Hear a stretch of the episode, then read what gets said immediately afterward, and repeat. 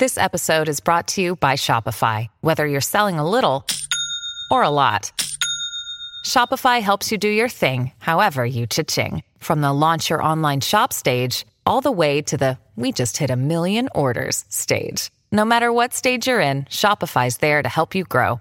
Sign up for a $1 per month trial period at shopify.com slash special offer, all lowercase. That's shopify.com slash special offer. Welcome to the Heart of Dating podcast. Hey, it's Kait. I'm so glad you could join us this week as we try to untangle the ever so ambiguous world of dating as a Christian.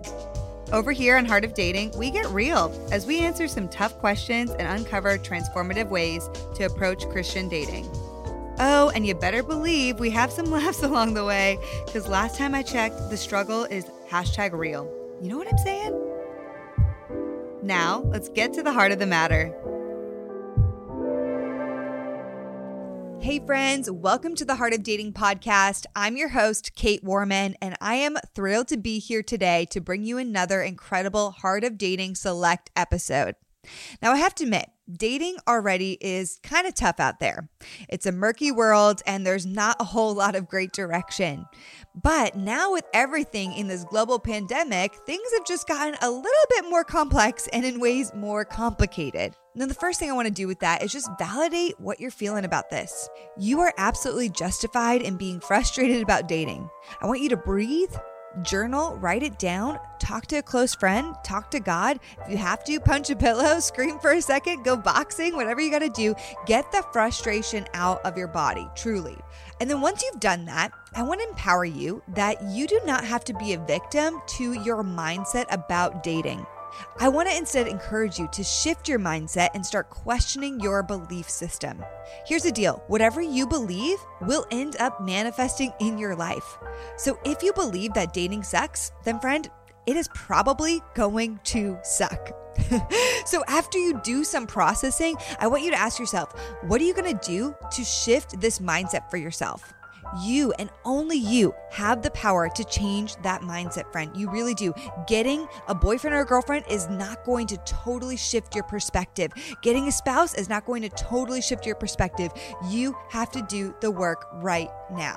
All right, now that we've gotten that out of the way, you guys, today on the podcast for our Heart of Dating Select episode, we're bringing back one of our top listened to episodes with the amazing Ben Stuart.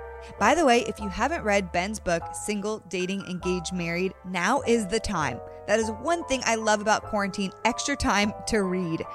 Ben's book is incredible, and if you want to even take it a step further, I actually recommend also purchasing the book study guide to go along with it.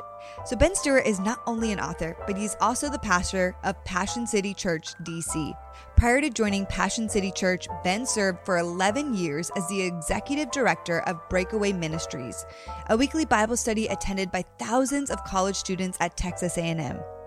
Him and his wife Donna live to inspire and equip people to walk with God for a lifetime. And they also have a pretty amazing dating story. So during today's conversation, Ben and I discussed the evaluation process of dating. Kind of perfect timing after last week's Heart of Dating Select episode on our top dating red flags and deal breakers.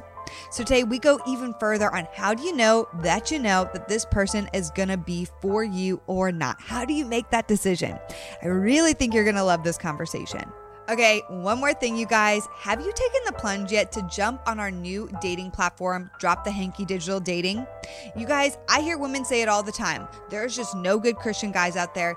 And while I understand that dating is frustrating, I also just don't believe it. There are amazing Christian men out there. God created billions of people. Let's not reduce God's creation. Now, if you want some proof of awesome Christian guys, I realize I'm a little biased, but we have some amazing Christian men over on Drop the Hanky Digital Dating. We created this platform as a new way to online date. Basically, it's a service that features videos of Christian single men from around the world of a bunch of different ages. If you want to give it a shot and see what it's all about, come and join us for just $9 at bit.ly forward slash drop the hanky. And also, if you're a single dude, or if you happen to know a Christian single dude, we'd love to invite you to nominate them or nominate yourself. You can do this by going to bit.ly forward slash single dude. I know it takes a bit of vulnerability to get behind the camera, but isn't it worth it to potentially have a bunch of incredibly wonderful Christian women contact you? I just encourage you to do it and see what happens.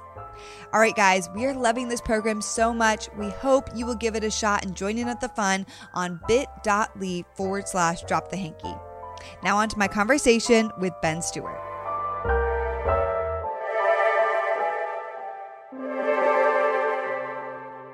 Ben Stuart, welcome to the Heart of Dating. Well, thank you. It's good to be here. This is so excited. I have been looking forward to just talking to you for some time because I really, Ben, I just love your sermons, the way you teach. And just so everyone knows, you're a pastor of Passion City Church out in DC, right? That is correct. Yeah. That's incredible. We've been going for six months. Oh, wow. That's amazing. Yeah. Front end. That's amazing. And DC is an awesome place. I actually need to get out there and visit more because it's so beautiful. Um, I really love yeah. it every time I've been out there to visit. Well, and a third of the city is between the ages of 20 and 35. Oh. So it is a young single city for oh, sure. Wow, that's exactly the target age of most of our listeners. So. Well, come on, the people need you. the people, come on, people of DC, you got to listen to Heart of Dating. Uh, no. but I also hear Ben that you used to live in Texas, right? Yes, that's correct. And that's awesome because we have so many people actually down in Texas listening. And I myself used to live in Texas. So I love it. I love it down there in Texas. mm-hmm. Me too. Yeah. So, okay, I'm so excited for this conversation today because on top of being an amazing pastor, you also wrote a book, and I'm a huge fan of it. The title is Single, Dating, Engaged, Married. And honestly, Ben, it's just such a gift to those of us in those seasons. And so much of the book does have to do with the process of dating from singleness to engagement, which is awesome. So I just want to say thank you so much for writing this incredible book. I am always looking for helpful resources for people that are relevant and will help to guide them. So I've definitely passed it along to so many people, and anyone listening will definitely have to go and get it if they haven't read it already. But just thank you for this resource. It's awesome. Oh, well, thanks. Well, it, it um, it really was a labor of love for me. You know, um, I mean, I was just personal. My story. I yeah. I was single probably later than all of my friends, oh, maybe. Yeah. So um, the fact that I wrote a book on dating, I think ma- makes some of them they think that's hilarious because I probably did everything wrong you could before I did it right. um, but then you know, in Texas, I was a minister on the campus of Texas A and M for mm-hmm. a decade yes. and just watched young people struggle. And so a lot of this book for me was just, man, really wanting to help people through a challenging process. So I love that you've got a podcast about it and are trying to help folks because it's challenging. It is challenging. So I I mean I was just going to ask you what inspired you to write it. So that and you are married now and have been married happily for how long? 14 years. Oh my gosh, amazing. Yeah. So now you're like the veteran. You know what's up. Getting old now. Yeah, yeah. exactly. I remember our first year of marriage, mm-hmm. someone asked me to go on tour and teach the Song of Solomon. Oh my I was gosh. like, I don't think a year in I should be like giving marriage advice to the world. Oh my um, gosh. But 14 years in, I'm like, all right, you know, I think we've learned some stuff. even in the first year, I feel like it's kind of like you're on fire. Like for better or for worse, you're either like super passionate or there's like a lot of things that you you're awakened to. You're like, oh my gosh, I'm, it's like a big yeah. learning curve. I I hear, I don't know, but yeah, that is I all hear. true. All yeah. of it is true. Um, and I love that you said like you also have had lots of dating experience even before you got married. You were married or you were single later than most of your friends. So mm-hmm. that's incredible. And in fact, it's awesome that you have written this book because I find sometimes pastors are like, oh gosh, well, I'm married. I'm not even relevant anymore. So thank you for just stepping out and doing that because I know like what you have to say is so helpful to us.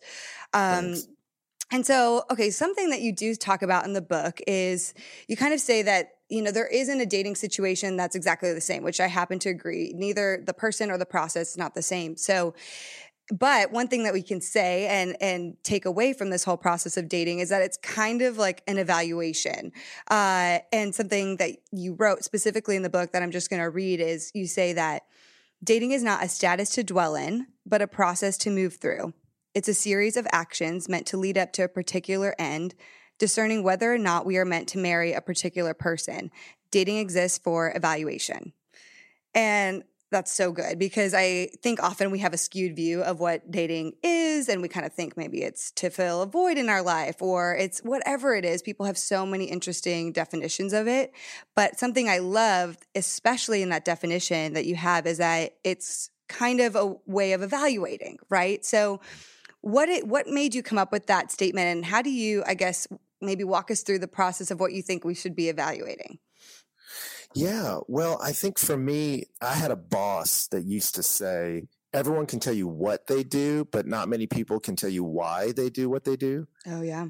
But there's a wonderful comfort and a sense of purpose in your life if you know why you're doing something. Mm-hmm. I mean, that's what everybody struggles with. Why am I at this job? But if you have a compelling why, you're like, I love this job. Even if it's hard, it's a good hard. And mm. in stages of life, if you're like, why am I in this stage?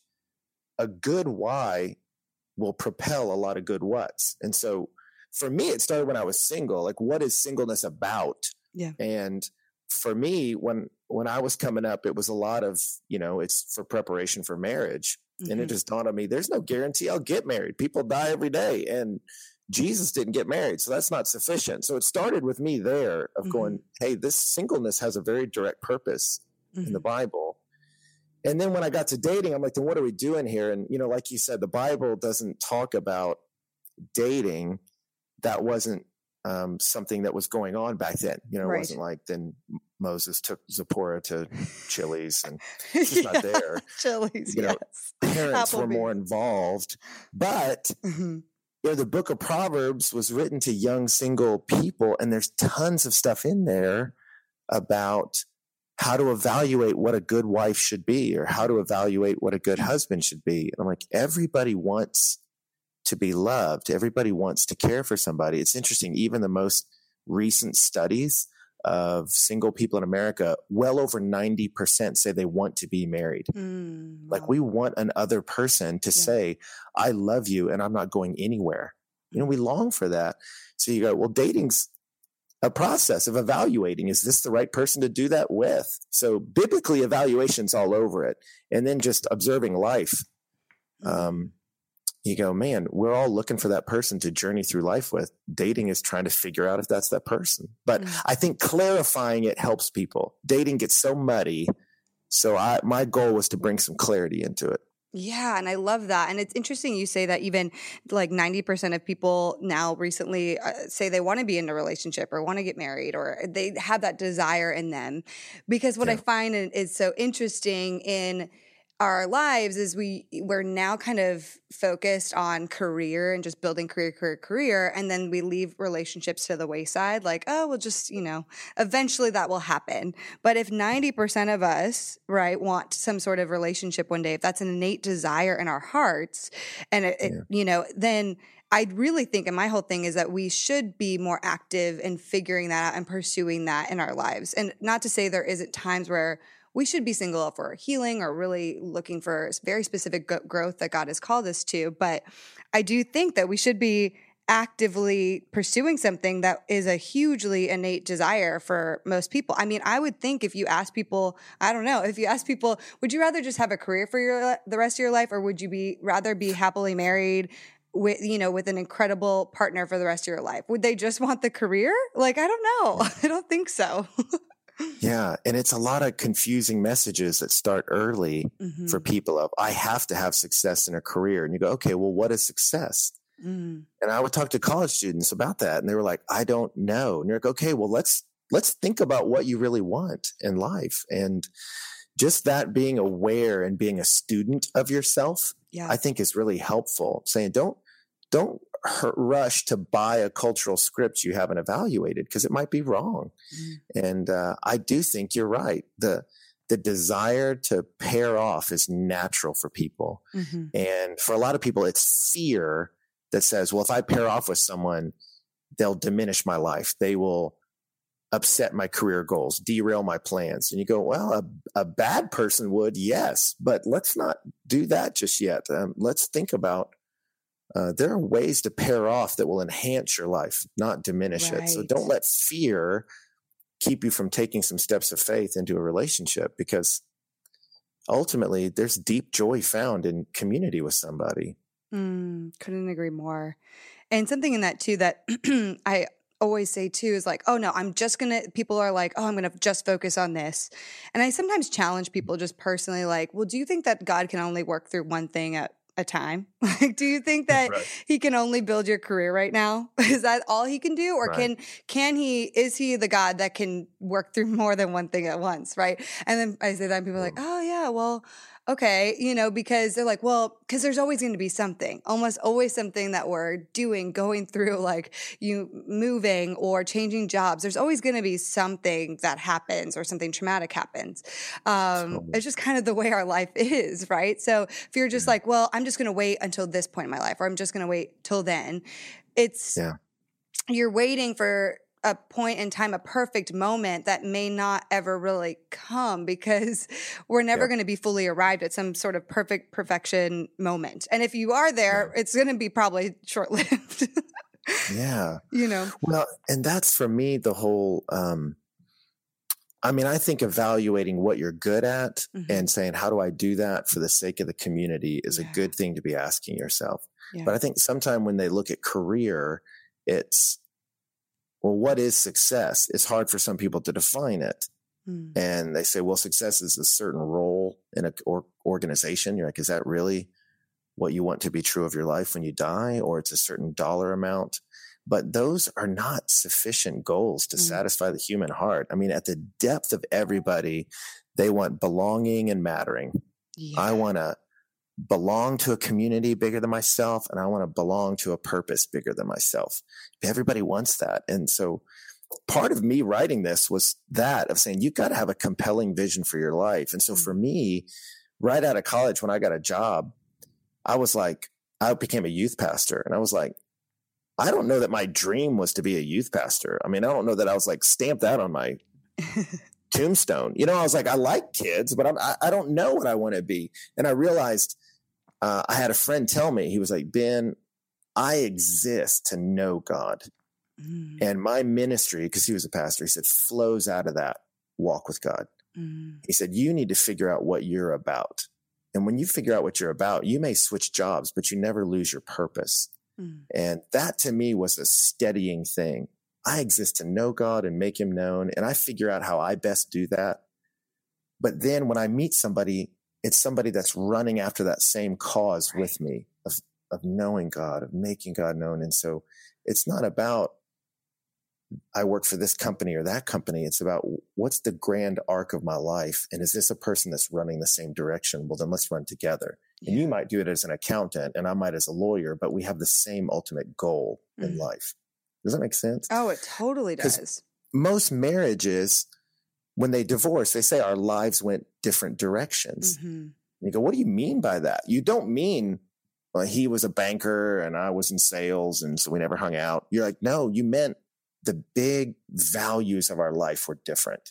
So I would say lift up your gaze from just career and say, what's the big cause I live for? And I think only God's big enough to fill the human heart. So that's what I'm all about. Yeah. I couldn't agree more. I think it's good to challenge both ourselves what and figuring out what our mission and vision is for our life and then you mm-hmm. really a good test at least a litmus test at the beginning when you're evaluating is does this person have mission mission and vision in their life are they pursuing God's call in their life? Like, do, of course, one, do they love Jesus? Um, but are they actively doing that? Because loving Jesus or just going to church on Sunday doesn't mean you have a big vision for your life. Um, we could also, you know, just be a consumer. um, so what are they actually doing to go out there like Paul, who was in jail and, you know, writing letters and building the church, even though he was in jail? Um, like, what are you do? What are they doing with their mission and vision in their life? And I think that's totally. a huge thing to look for in the beginning. Well, it, it's a it's a huge part of the evaluating process, mm-hmm. you know, because C.S. Lewis said it: those who have no direction will not have fellow travelers. Mm. He was like, you got to pick a path and then you'll find people going on that path with you. And like you mentioned, Paul, he had some amazing friendships, some deep yes. friendships. And you go, how? Because they were all chasing a cause together. A community that's on a cause is a very exciting place to be. And that's why I tell people get involved in a vibrant church. Like it's normal at our house for our living room to be packed with married singles, all hanging out together, all enjoying each other, but we're all changing the world together is how we feel. And you go, that's an energizing room to be in. And you're like, and that's a great matrix in which to meet somebody. Yeah. But you're right. I mean, if you're just saying, ah, I'm just, I met this random guy at a random place I didn't really like, you can marry somebody in that environment. But the percentage shot of y'all chasing the same thing goes way down. Mm. So I would say get in communities that are chasing a cause, and then you'll find a fellow traveler. Some yeah. of them will be your best friends, mentors, and then someone will be cute and off you go. But yes, I love that. I couldn't agree more. Getting into community and have and like just seeing, I think that's a good test too. Like you kind of in evaluating when you're partnering with someone, like let's say it is someone from a different church that you've met or someone who you don't know a ton about. Um, I always say, well, who are they friends with? What does their community look like? What what who are those people? What are they doing with those people? I think that's a really good test and wanting to meet those people. I always like that's important, right? You want to see who they're surrounding themselves by. totally. Mm-hmm. Well, at Song of Solomon, you know, in the the book of love in the Old Testament, they say that early on about Solomon, rightly do the maidens love you. Mm. And you go, what was happening there? Well, love can get you like infatuation can get your head all spun around and you can't see clearly. You need a community to come around you and say, that's the right person to put your affections on. That's an appropriate person for you to love. And I think that's where community helps us of getting around people. Like it helped me to evaluate Donna. Yeah.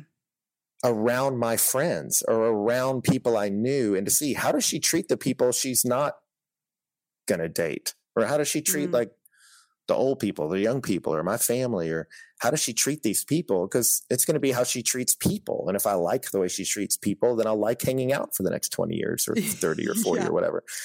But um, mm. so when you watch somebody interact with people that aren't giving them anything back, you go, that's how they'll treat me when I'm at my lowest or when I'm not offering much to them. And if they're wow. generous and kind to the poor and the old and children, they'll be generous and kind to me when I'm sick and or broken or need help. Mm. All right. And it's good evaluation. That's where I think community helps us. And in the Bible, the community was typically your parents.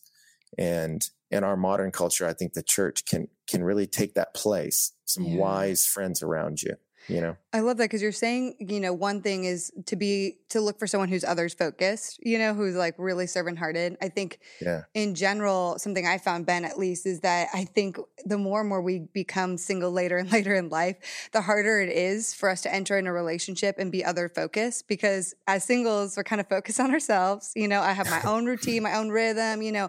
I'm good. Like i have friends but i can go home at night and don't really have to have serious conversations with them if i don't want to so, um, so we're really good at being single, um, and we're really, or in like just taking care of ourselves, which often means that we're not always seeking after being servant hearted. Like, um, totally. and I think that's such like sacrificial love that doesn't go away.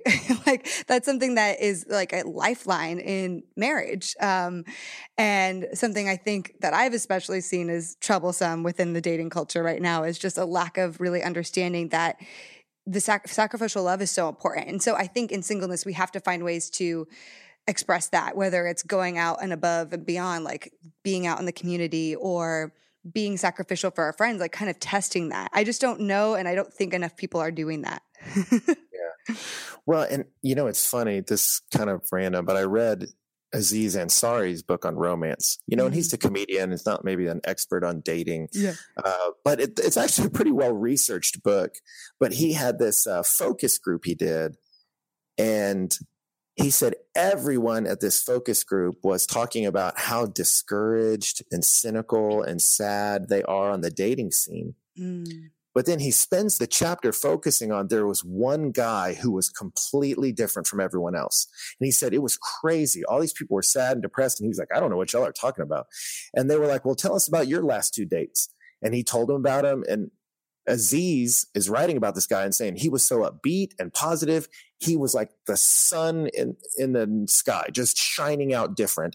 And the two dates he went on was someone he met at church and someone he met involved out in the city. Mm. And what's crazy is Aziz leaves that there, like doesn't even focus on this guy was a follower of Jesus. That's what made it different. like this was a guy Yeah. that was out there, not just trying to figure out, am I dating you? He's out there serving people. He's out there loving people. He's out there involved. And in that matrix, he's met some other healthy people that are Mm. doing the same thing. I mean, most friendships begin with something common Yeah. of, oh, you like that too. You know, we don't unify around unity, we unify around common interests. And so if you pursue a common interest, you'll find other people that love it too. And those might be people that you journey with for a lifetime. Mm, that's good. And I figured out with Donna and I, I was really into running when we met. I'm not anymore. but she hated running. And I realized, does that matter? Like, not really. We don't Yeah. have to work out together. I don't care.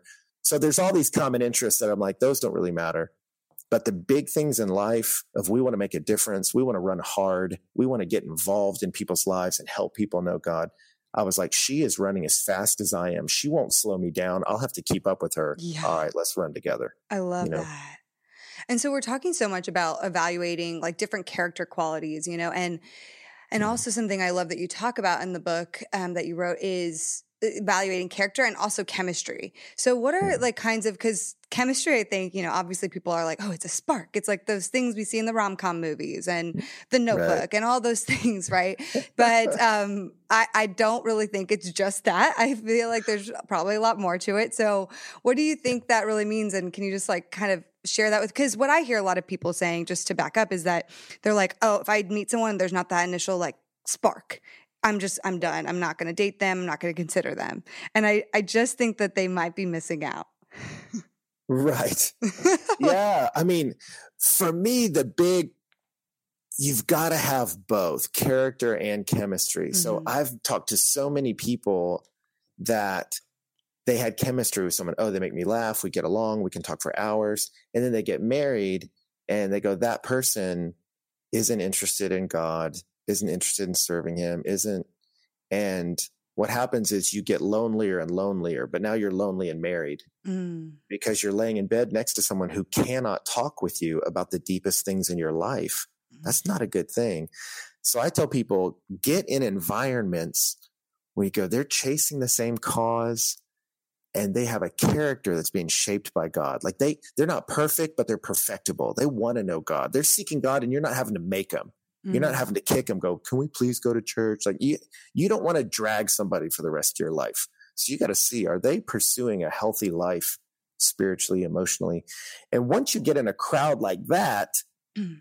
then you go, okay, I tell a lot of people that are living that kind of life already, they come to me and go, man, I like this person. I can't tell. I was like, well, yeah, you've eliminated all the bad dates out of your life. I mean, like you're not going to date someone. You're like, she turned out to be a total psycho and you know lit my car on fire. I'm like, you've already eliminated those people. You have an amazing pool, Mm. and now, yeah, you're just seeing. And this is the part that's more art than science. Do we like hanging out with each other? Yeah. And sometimes that's, oh, I'm really physically drawn to you right away. But then after a couple months, I go, man, we run out of things to talk about. And about two hours into hanging out with you, I'm ready to go home. Or, and sometimes that takes time yeah. where you go, hey, it's been three months and I realized I feel like I'm supposed to call you, but I don't really want to. Mm, And when you read Song of Solomon, you know, the book of romance, again, what leaps from the page is, I mean, right at the beginning, she's like, let me kiss, let him kiss me with the kisses of his mouth. She's just like, I want to kiss him so bad. and you see him, it says he's bounding over the hills, climbing the lattice. Like he's just, no barrier can keep him from her. mm, And so the Bible's presenting you as an evaluation method, excitement yeah. you have to look in your heart and go, do I want to be around this person? Do I enjoy being around them? And yeah, some people get there right away. I mean, I've talked to dudes that are like, I proposed to my wife the first day we met. I'm like, that is bananas, but okay. wow. They're like, I was looking for it and I found it and I just secured it on the spot. Yeah. I talked to a girl recently and she's told me that. She's like, I walked up to my husband, was like, I'm going to marry you. And I was like, and that worked? She's like, yeah, we've been married for years. I'm like, okay. okay. Oh my God. It does not. I think that's funny too, because it's kind of like the Christian cliches that, like, oh my gosh, if you don't do that, you're not going to marry. And I, uh, you know, it's funny. Not everyone needs to do that, you guys. It's okay. oh, no. Well, so for me, you know, I'm an introvert. Mm-hmm.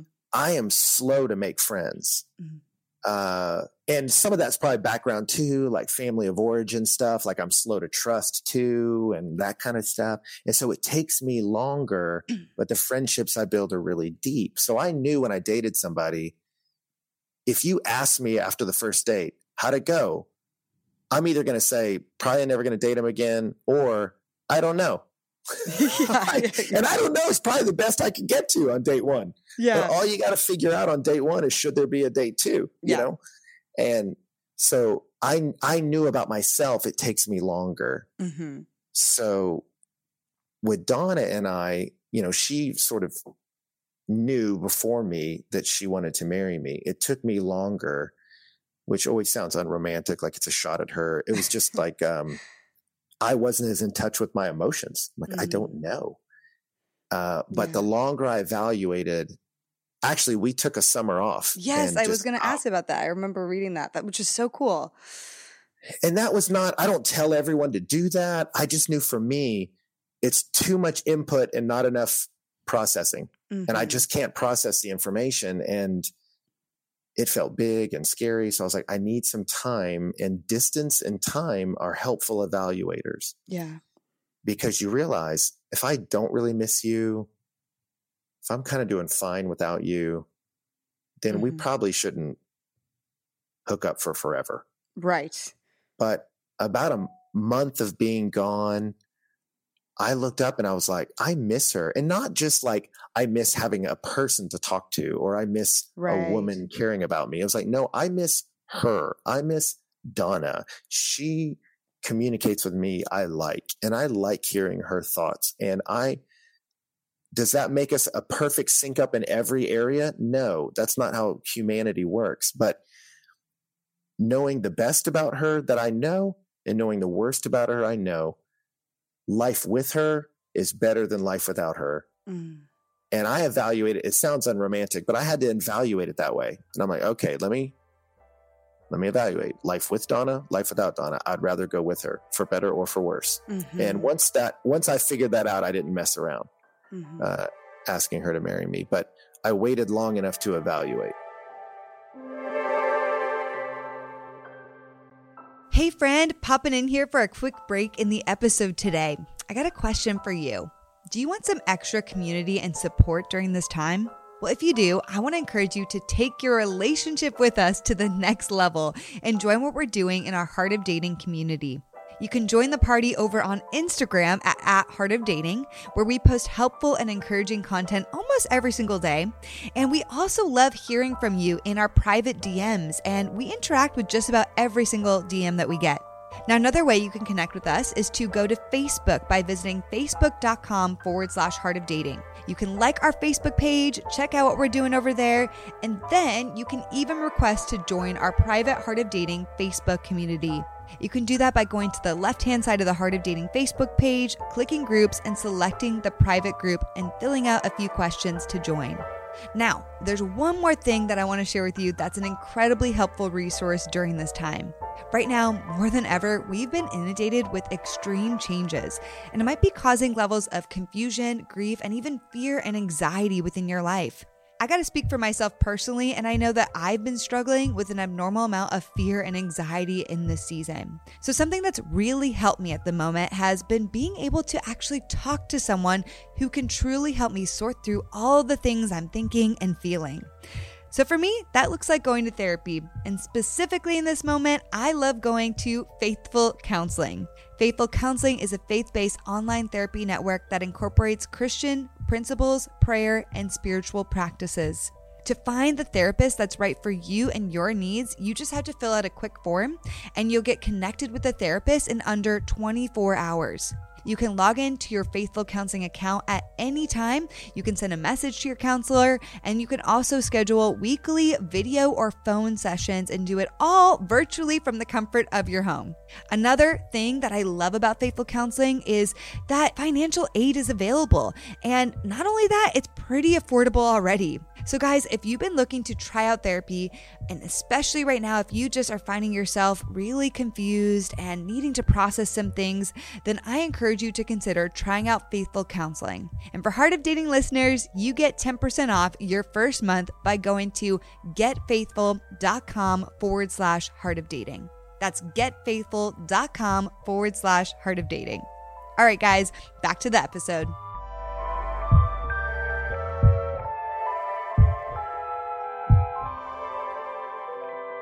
Okay, so something you're bringing up that I think is so important is just discerning. And so when you have gotten to a place where you're you've been dating for some time and you're like, okay, we are in the commitment phase, which I kind of say in other podcasts I've said there's like three phases of dating. You're in the commitment phase, you're like moving towards marriage, or you're figuring out is this a person I really want to spend my life with?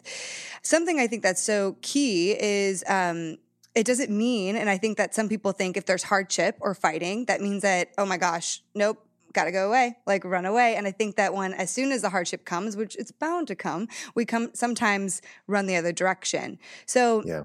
how can you, you know, help maybe impart some wisdom on, what we can do to navigate and evaluate through those phases, especially when maybe some hardship arises, like some hard conversations, you learn some harder things about that person's past, or maybe you are kind of rubbing the wrong way towards each other and fighting a little bit more like what how do we manage that stage in the commitment phase? That's a great question and i'll give you two things. One's mm-hmm. internal and one's external.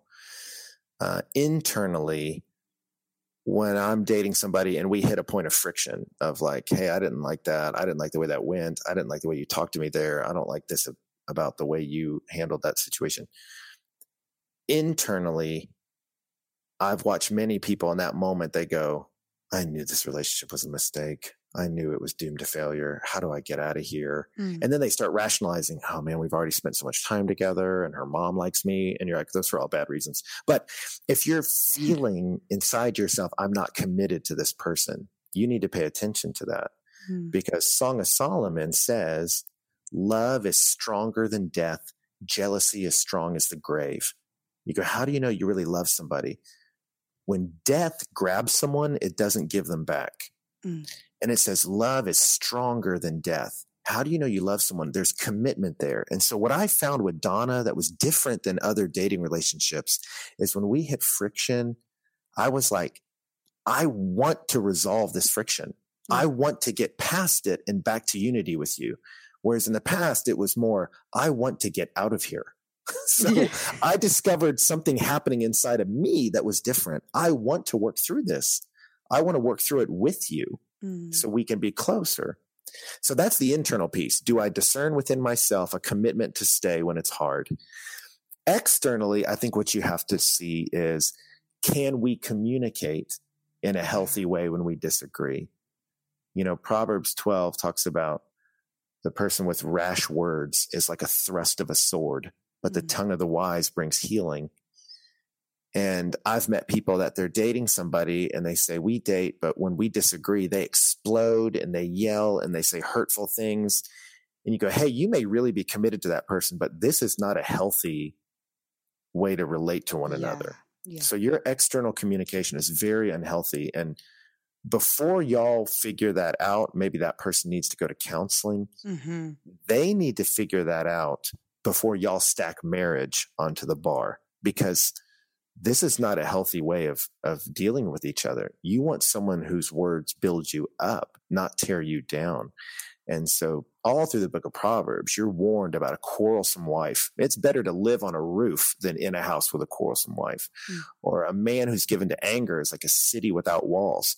I mean, you will have no protection. He will be a very unsafe person to be around. So they might be great when they're in a good mood, but if their words are rash and hurtful and y'all yell and scream, you go, that is not healthy. So, two evaluation pieces I'd give you are that internally, do I sense commitment to stay when it's hard? externally can we communicate in a way that's constructive, not destructive? You want to see those two things. I think the communication piece is so huge. And sometimes we kind of, we need to figure out how we can best communicate with someone that's different from ourselves um, because we communicate one way, we like to receive communication one way. Another person might receive communication totally different. And that's why I do encourage people you should be actively dating because you get to practice communicating, like uh, practice having hard conversations, practice talking with someone who's different from yourself. Because oftentimes with our friends, sometimes we just have the same exact communication with all of our the people around us, and that's not always right. going to be the same with people you date. Um, and so it's a really good time to practice those tools, but uh, yep. yeah, if the communication is really unhealthy, something you brought up is just, you know, counseling and therapy and kind of seeking to you know, maybe that person who has really explosive communication might need to go into those areas, which is totally fine. And so, yep. Uh, something I want to bring up through that is that um, some of that usually where it comes from is brokenness from our past. And yes. um, my friend mike foster calls this like diving into your you know family of origin and and figuring out how you can take radical ownership of specific things. Where did you come from? Like what wounds might be wait might you be hiding from your past? And oftentimes if we have explosive communication or if we react very reactionary in certain ways it's usually because of something that happened to us before in our life or we yep. developed a pattern from our origin story so that's something too i think that's very sensitive for people when they're going through this mm. phase of dating it's trying to figure out like when and how do we divulge some of that information with someone and why do you think that that is so important? Because I know some people who would just say, "Oh, they don't need to know that about me. That's fine." you know. Mm-hmm. So what are your what's your thoughts on on like family of origin or things that have happened in our past and divulging? Yeah, man, there's a couple things I would say.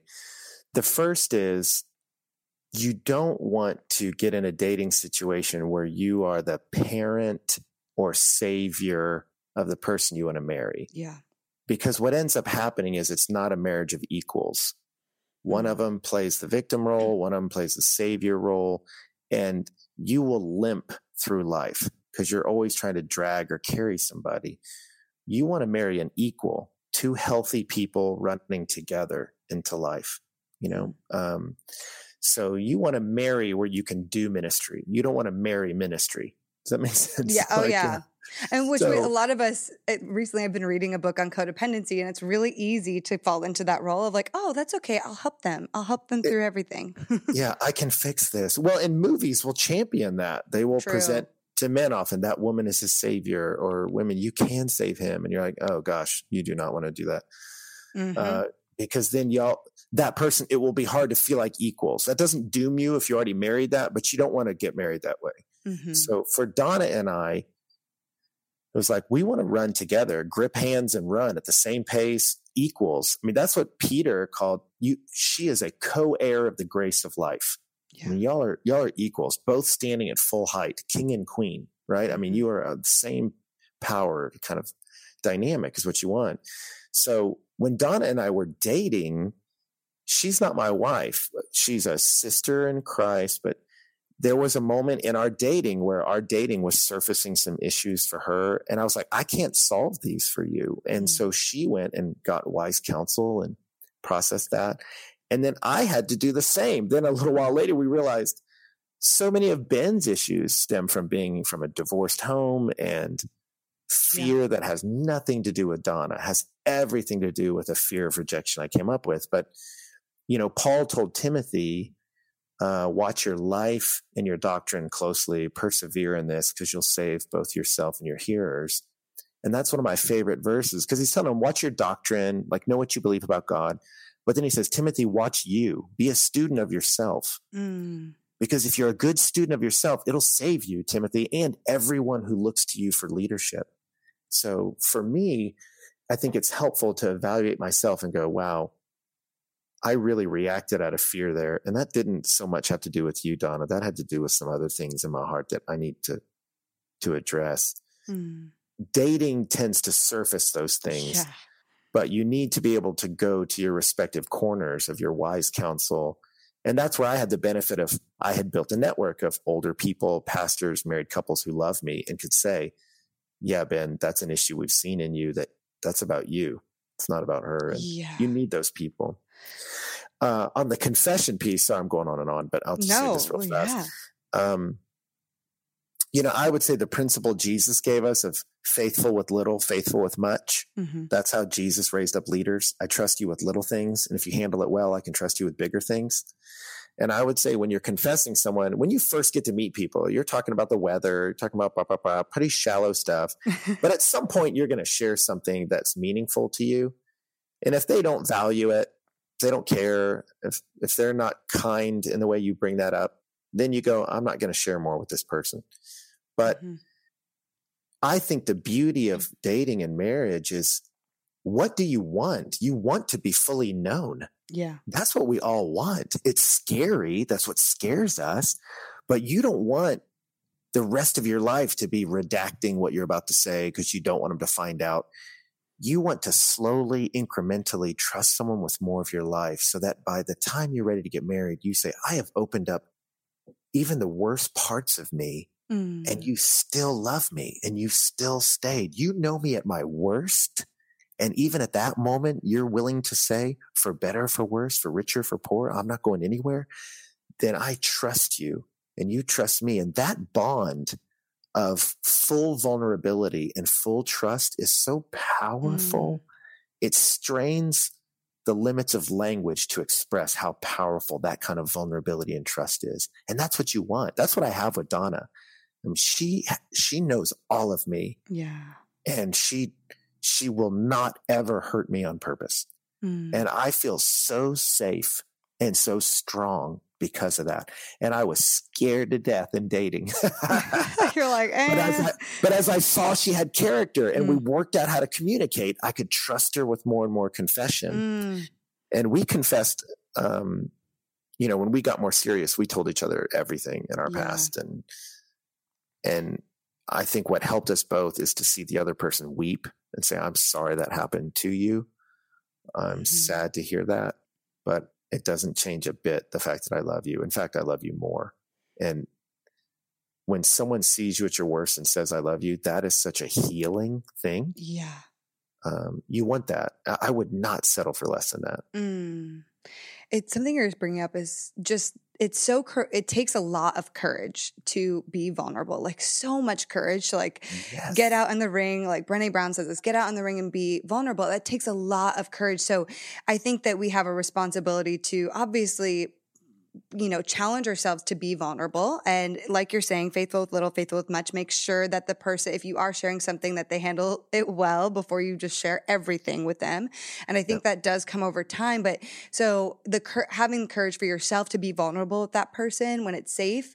And then also on the receiving end, on the opposite side, to check yourself and how you're dealing with the vulnerable things they might be sharing with you because that response of the other person is critical because yeah. if you know i've shared things in the past with people about about my past in dating and when they just like look at it like what you know and they're like totally in shock and like not in a way that they're righteously angry about what's happened in my past, but where they're like, really, you did that? Or, you know, it can yeah. kind of send you into further shame. It, it, triggers all your fears, all the reasons why you didn't want to share. So I think that's also really critical. Like if you know that person's being really vulnerable, even if you're shocked by the information, you yeah. know, trying to come with a posture of just love and grace. And if you need to process what they're saying to you, like also do it out like separately, maybe too. yes. um, you're like, wait, yeah. whoa, I've never heard of anyone being any like I, that's so far from my paradigm of understanding what that's like. Okay. And it's shocking to you, like definitely deal with that as well. But I think we just have a responsibility too to handle it with so much care when someone is vulnerable towards us. Totally.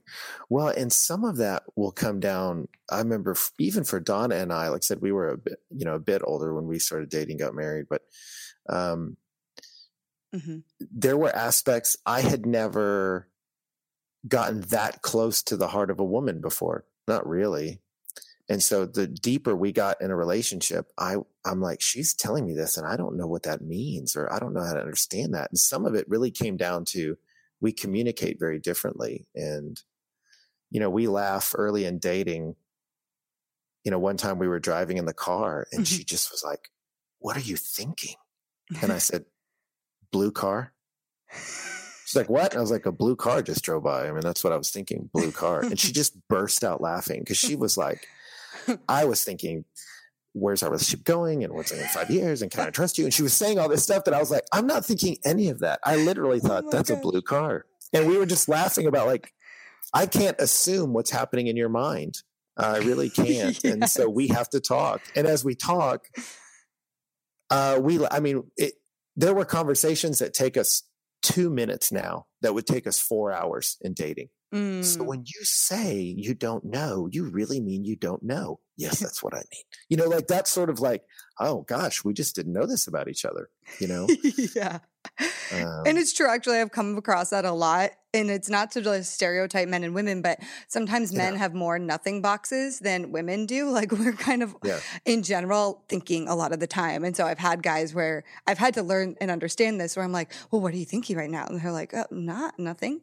I'm like, wait, yeah. how can you not be thinking anything? I don't understand. like, I'm thinking about like what you're thinking about me. I'm in, I'm getting insecure because you're not saying anything, and they're like, no, I'm just kind of thinking about nothing. yeah. Well, and Donna and I went around with that of um, you you're learning yourself in the situation too. Anytime yes. you put yourself in a new context, you learn about yourself. Mm-hmm. And for Donna and I, I didn't even know I assumed when you get married that men do the manly stuff like build furniture. You know, I just thought that's what men do. And so whenever we like bought a desk, I'm like, well, I better put this together. And she would always kind of walk around me while I was trying to put it together and then like pick up the directions and then start like fiddling around with some of the stuff and then take things out of my hands. And to me, all that was communicating, you think I'm an incompetent man. Like this is a shot at my masculinity. I'd get really frustrated. but then I stopped, and this was the thing we would say is the person will never be the problem. The problem will be the problem. Mm. So we're never going to sit across the table and argue. We're going to sit shoulder to shoulder and say, here's the problem. And so I was like, the problem is I'm angry. Why are you angry? I'm like, because I feel like you're saying I'm not a man. She's like, what are you talking about? And I'm like, mm. when you do this, that's what that says to me. And what I realized over time was Donna just likes building stuff. Mm. She loves it.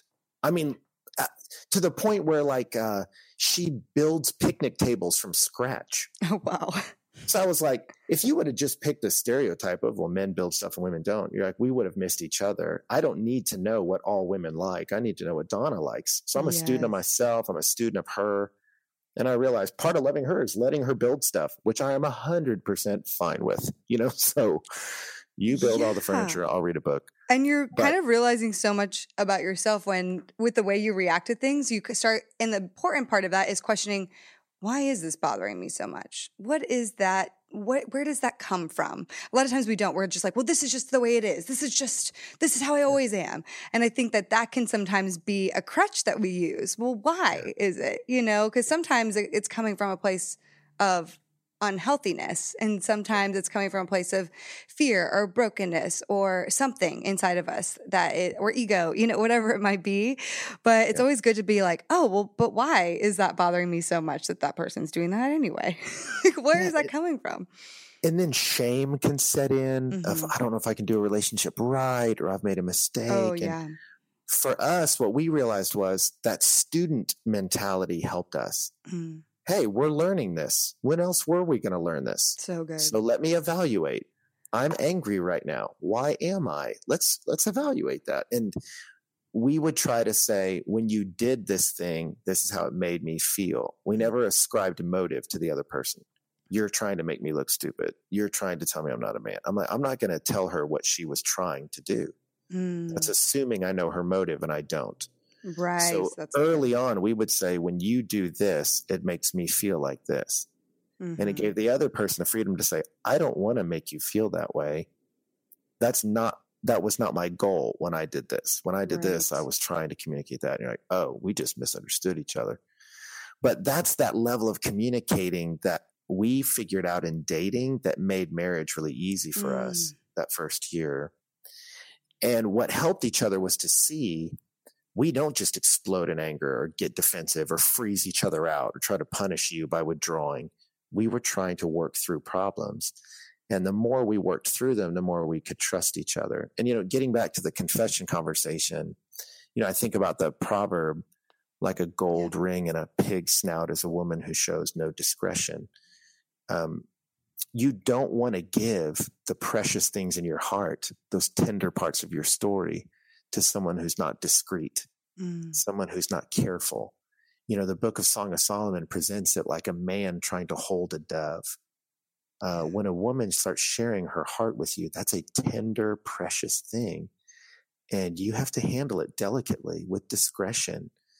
And when you start dating a guy, as you get serious, he may open up some very painful things about his past. And what yeah. you say next will determine whether you bond together very closely or you wound him and he recoils. Yeah. So you want to watch a person.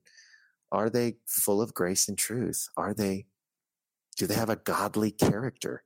Mm-hmm. And if they do, then I can trust them with my heart. Mm. So, so, so good, Ben. Um, gosh, this has been so rich, this entire conversation. Yeah, I feel like we've been all over the place. It's I know. Been good, it's right? been amazing. Yeah. I'm like, okay, this is like sure. epic conversation. Everyone needs to hear this. So at the end of every episode, I wish we could like just have a part two. It's like everyone. Um, but at the end of every conversation, I ask basically every guest the same question. Um, just kind of like a summation. So I ask, um, what is like your final nugget of dating advice? I mean, we dropped so many today. You were help so so helpful. But what would be like your final nugget just to pass on to people? Man, that's great. Um, I would say when Jesus was asked, What's the greatest commandment? He said to love God with all your heart, soul, and mind, mm. and then to love your neighbor as yourself. And to me, I would say, make put the first thing first. Make the decision now. I don't know if I'm going to get married or not, but I'm going to get good at loving God. Because mm. the more I know Him, the more I'll be like Him. And that's what the world needs. And you're going to find your deepest satisfaction in Him. You know, um, the woman at the well that Jesus met with went through five husbands yeah. and then was living with a guy. And Jesus didn't shame her, but He said, if you knew who you were talking to, I would give you water that would satisfy you and give you eternal life. What was he saying to her? Hey, get a relationship with God right, and then you'll get a relationship with a guy right. He's like, you, you're trying to get these men to fill a deep part of you. They can't. Mm. So I would say just get good at pursuing the Lord. I loved being single because I felt like I fell in love with the Lord when I was single. Mm. So and then just get good at loving people. I, I would pray, and this was a huge paradigm shift for me in my 20s because I was dating – a girl girls because I thought I was supposed to or because she was cute and I didn't know what I was doing and I just I hurt a lot of people's feelings. And then I realized Paul told Timothy to treat younger women like sisters and I'm like how would I want a guy to treat my sister? I would want him whether he was going to be her husband or just a guy she knew once that whatever he says and does helps her flourish under God helps mm. her be the woman she's supposed to be under God. I want him to love her, not try to mm. use her, but love her. And whether that be love as a friend, a brother in Christ, or husband, I want him to love her. And I realized I don't treat women that way. Mm. And so for me, the journey of healing emotionally and the journey ultimately that led me to marriage was I'm going to get good at loving God. I know that's what I'm called to be at single. I'm going to get good at it. And then I'm going to love everybody indiscriminately mm. that I come across. I'm just going to genuinely care about the community God put me in. And as I do that, I'm going to get mentors, I'm going to get friends. And then I, you know, got a wife. But um, it sounds process, cliche, yeah. but it's really not. You run after the Lord and you'll find someone running after him as hard as you do. Mm. And that will be a fun race to do together. Oh, that's so beautiful because we really can use that time of dating to kind of reflect God as an image to the other person. You know, like totally. be like Jesus to the other person. Leave them better than you found them. Like the whole point is to just love and serve them, whether or not they end up being the person you marry. And so that is that's so good. And that's I think just such a powerful posture that we should be taking in singleness and within dating. So Oh, Ben, thank you so, so, so much for today. Um, if people want to connect with you or see what you're up to, how do they find you or, or uh, Passion City, DC? What, give us that info.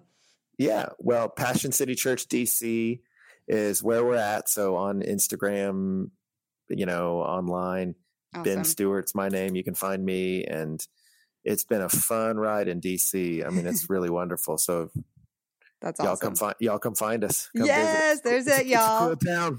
Yeah. yeah. ben, you're so awesome. Thank you just so so much today. You you've been amazing. Oh, thanks. This is fun. Friends, I told you I wasn't kidding that Ben knows what he's saying when it comes to this stuff. He has such rich wisdom for us dating people. One of my favorite moments today was when he said, Get in environments where you are chasing the same cause and the other person has a character being shaped by God. They may not be perfect, but they're perfectable. I love that perfectable. Also, when you're in that zone of dating for some time and maybe being unsure if you want to spend your life with that person, analyze internally and externally. Internally, do you have a deep commitment to that person, even despite the struggles and challenges? And externally, can you communicate in a healthy way when you guys disagree? You got to think of both of those things. That is so awesome. So good and so rich. So I want to encourage you to connect with Ben on Instagram at, at Ben underscore Stuart underscore, and definitely make sure to pick up his book, Single, Dating, Engaged, Married. If you know someone who might be encouraged by today's episode, please share it with them. We'd love that. I cannot be more thankful for your support of the Heart of Dating podcast. I am blown away by your rankings, reviews, messages, all of it. If you want to be a part of our inner circle and support what we are doing, we encourage you to pledge any dollar amount that you want on our Patreon page at patreon.com slash heart of dating. Also, if you like this podcast, would you please consider giving us a review? It helps us immensely, and we could not thank you more. Until next time, friends. This show is part of the Converge Podcast Network.